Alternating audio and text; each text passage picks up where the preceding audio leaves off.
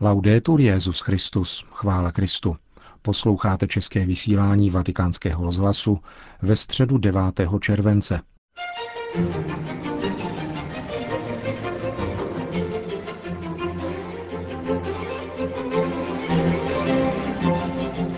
Nové dekrety Kongregace pro blahořečení, tisková konference prefekta ekonomické rady o reformě vatikánských finančních toků a nakonec rezoluce OSN na podporu přirozené rodiny. To jsou hlavní témata našeho dnešního pořadu, kterým provází Milan Glázer. Zprávy vatikánského rozhlasu. Vatikán. Papež František přijel na audienci prefekta Kongregace pro svatořečení kardinála Angela Amáta a promulgoval dekrety o hrdinských cnostech sedmi božích služebníků, čtyř mužů a tří žen. Tři z nich jsou italské národnosti. První je laický misionář Marcello Candia, milánský průmyslník, který odešel na misie do amazonských pralesů, kde se věnoval malomocným. Zemřel v roce 1983. Druhou je Elena de Persico, zakladatelka sekulárního institutu dcer královny a poštolů. A třetí je řeholní sestra Kajetána od nejsvětější svátosti, první generální představená kongregace chudých sester svatého Kajetána. Následuje portugalský biskup Antonio Ferreira Visoso, portugalský misionář, který se stal biskupem brazilské diecéze Mariana, potom španělský kněz otec Saturnio López Novoya, spoluzakladatel kongregace chudých sester de los Ancianos de Samparados, francouzský salezián otec Josef Augusto Aribat a bosá karmelitka Maria Veronika od utrpení, žijící na přelomu 19. a 20. století. Vatikán. Mnohé jsou výzvy a mnoho práce před námi, řekl kardinál George Pell, prefekt ekonomického sekretariátu na dnešní tiskové konferenci, kde představil nový finanční rámec a poštolského stolce. Australský kardinál představil zásadní změny, které se týkají zprávy majetku a poštolského stolce, penzijního fondu, vatikánských médií a Institutu náboženských děl, tedy tzv. Vatikánské banky. Do jejího čela byl jmenován nový ředitel Jean-Baptiste de Fransu. Kromě něho byl na tiskové konferenci přítomen také dosavadní ředitel Ernst von Freiberg. Cílem je racionalizace výdajů a funkcí, říká kardinál Pell.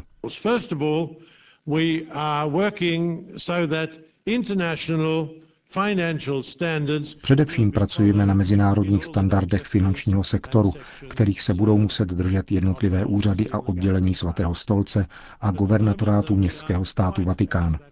Nyní jsme ve fázi, kdy je jasně ukazován směr a cíle, které chceme dosáhnout. Míníme tím podstatnou transparentnost. Znamená to, že výroční zprávy budou připravovány zvnějšku. Papež František si přeje, aby k těmto změnám došlo rychle, předeslal kardinál Pell ve svém vystoupení. Je to nutné, aby bylo možné čelit rizikům a slabým místům, které identifikovala Papežská kontrolní komise pro ekonomicko-administrativní otázky svatého stolce, jmenovaná 19. července loňského roku. Za tímto účelem byl vytvořen tzv. Project Management Office, v jehož čele stojí Danny Casey, bývalý ekonomický manažer arcidiecéze Sydney, kde dříve působil kardinál Pell. Byrokratické změny se týkají tzv. zprávy majetku a poštolského stolce, jak vyplývají z papežského motu propria, které bylo dnes zveřejněno. Hlavní sekce zprávy majetku a poštolského stolce, kontrolující úřady svatého stolce, politiku a procedury přijímání zaměstnanců, tímto přechází pod ekonomický sekretariát. Ostatní personál zprávy se bude věnovat účetním aktivitám a vztahům s hlavními centrálními bankami, jak požadoval Manival, aby byla zaručena finanční likvidita a stabilita apoštolského stolce. Pokud jde o penzijní fond, byla jmenována technická komise, v jejímž čele stanul monsignor Brian Ferm, jemuž budou pomáhat čtyři odborníci, dva z Itálie a po jednom z Rakouska a Francie. Jejím úkolem je podat ekonomické radě do konce tohoto roku návrh revize fondu.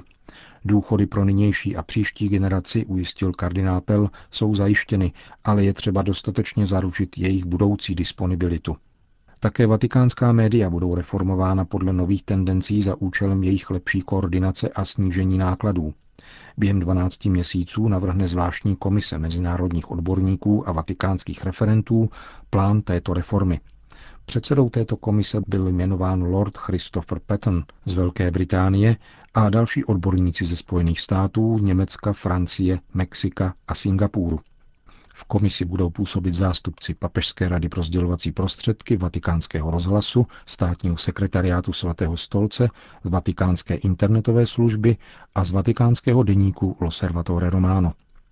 Další změna se týká vedení peněžního ústavu městského státu Vatikán, tedy Institutu náboženských děl, v jehož čele dnes stanou nový ředitel Jean-Baptiste de Francu, který započne druhou fázi reformy, jejíž první fázi úspěšně skončil dosavadní ředitel Ernst von Freiberg.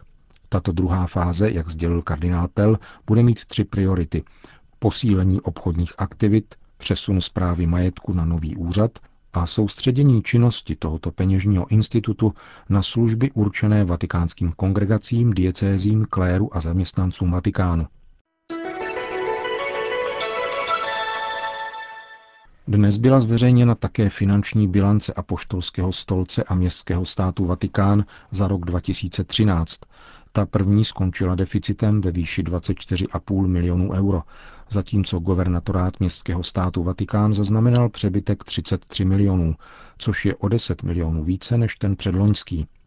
Rozpočet svatého stolce byl financován především z výnosu Institutu náboženských děl, tedy tzv. Vatikánské banky, která přispěla 50 miliony euro a dalšími 4 miliony z různých nadací na podporu církevních děl. Místní církve přispěly na výdaje apoštolského stolce 22 miliony euro, tedy přibližně stejnou částkou jako předloni. Největší výdaje jsou na platy zaměstnanců svatého stolce, kterých bylo k 31. prosinci loňského roku celkem 2886, což činilo přibližně 125 milionů euro. Governatorát městského státu Vatikán měl k poslednímu prosinci loňského roku celkem 1951 zaměstnance. Vysokým loňským výdajem svatého stolce byly také daně z nemovitostí odvedené Italské republice, které činily 15 milionů euro.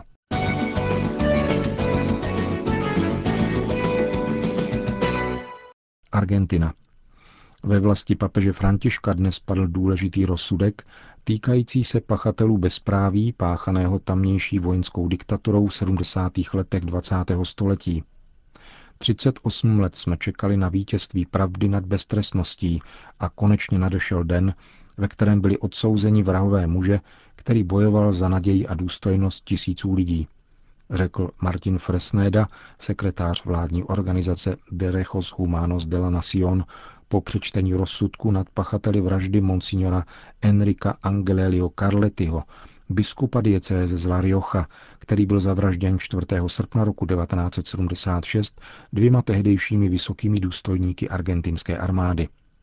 Monsignor Angelelli byl jedním z nejznámějších biskupů, který se v Argentině postavil proti vojenské diktatuře. Zemřel během simulované autohavárie těsně po nástupu vojenské diktatury. Soud ve městě La Rioja odsoudil bývalého generála 680-letého Luciana Benjamina Mendéze a bývalého viceadmirála 82-letého Luise Fernanda Estrelu k doživotnímu vězení. U soudu byl kromě aktivistů různých organizací pro lidská práva přítomen také nynější biskup La Rioja, monsignor Marcelo Colombo. Celá desetiletí tvrdili odpovědné úřady, že smrt biskupa Angeleliho byla silniční havárie, Případ byl otevřen roku 2010, když bývalý kněz Arturo Pinto, který byl v autě spolu s biskupem, dosvědčil, že jejich vůz byl vytlačen mimo vozovku.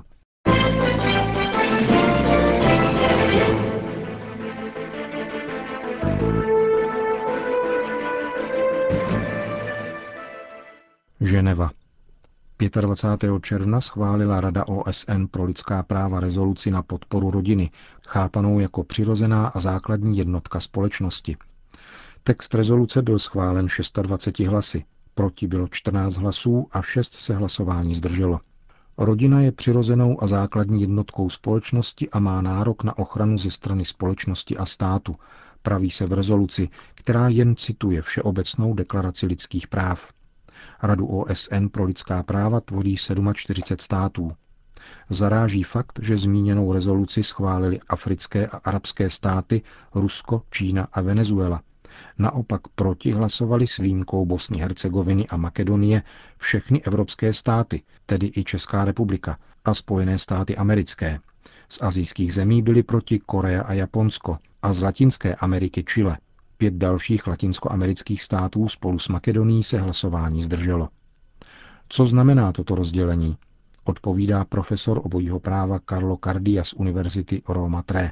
È una risoluzione che è in perfetta linea tato rezoluce je v dokonalé shodě s tvrzením Všeobecné deklarace práv člověka z roku 1948, která byla přijata na obranu rodiny před totalitními státy a totalitarismem a je přijata také Evropskou úmluvou o lidských, sociálních a občanských právech z roku 1966, rovněž ve všech mezinárodních deklaracích. To stojí za zamyšlení protože Evropa, která je kolébkou lidských práv, hlasovala proti lidským právům formulovaným nejslavnější deklarací světových dějin.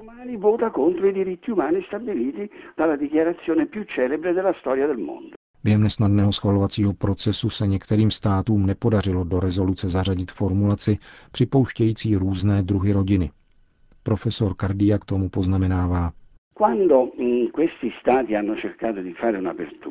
Když se tyto státy pokusili prosadit tuto formulaci, popřeli jeden ze základních principů individualismu. Co říká individualistická kultura? Nechte nás tvořit i další typy rodiny. My nerušíme tradiční rodinu, jde nám o něco jiného. Chceme jen stvrdit také jiná práva. Skutečnost je však potom odlišná, opačná, protože se hlasuje proti právům přirozené rodiny. Znamená to, že když se reklamují práva jiných typů rodiny, jsou podkopávána a negována práva přirozené rodiny. Toto je slabé místo, před kterým není úniku, protože je to střed na světové úrovni. Nikdo nepopírá, že je třeba stvrdit práva jiných sociálních formací, ale nesmí to vést k negaci práv rodiny, kterou je ošklivé nazvat tradiční, protože rodina je přirozená. Rezoluce nezavazuje členské státy k žádným právním krokům, ale otevírá kulatý stůl, na kterém se při dalším zasedání bude diskutovat o způsobech ochrany rodiny. Rezoluci, kterou schválila Rada OSN pro lidská práva, komentuje stálý pozorovatel svatého stolce u tohoto úřadu arcibiskup Silvano Tomázy. Nella tradizione cristiana e nella dottrina sociale della Chiesa il matrimonio. V křesťanské tradici a sociálním učení církve je manželství a rodina v souladu s přirozeným zákonem. Rodina je přirozeně spatřována ve stabilní jednotě muže a ženy kvůli dětem. Stojíme na kulturní křižovatce.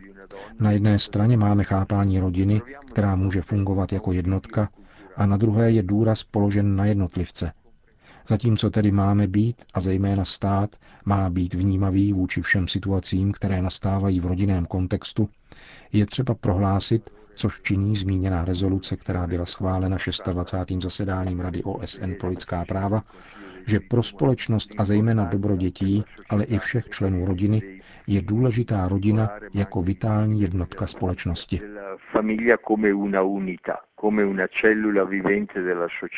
Říká arcibiskup Tomázy, stálý pozorovatel svatého stolce při Radě OSN pro lidská práva.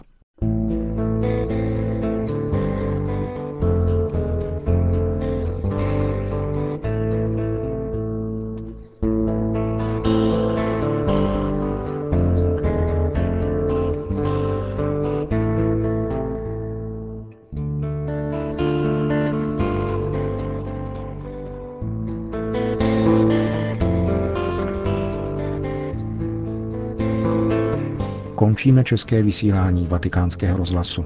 Chvála Kristu. Laudetur Jezus Christus. thank you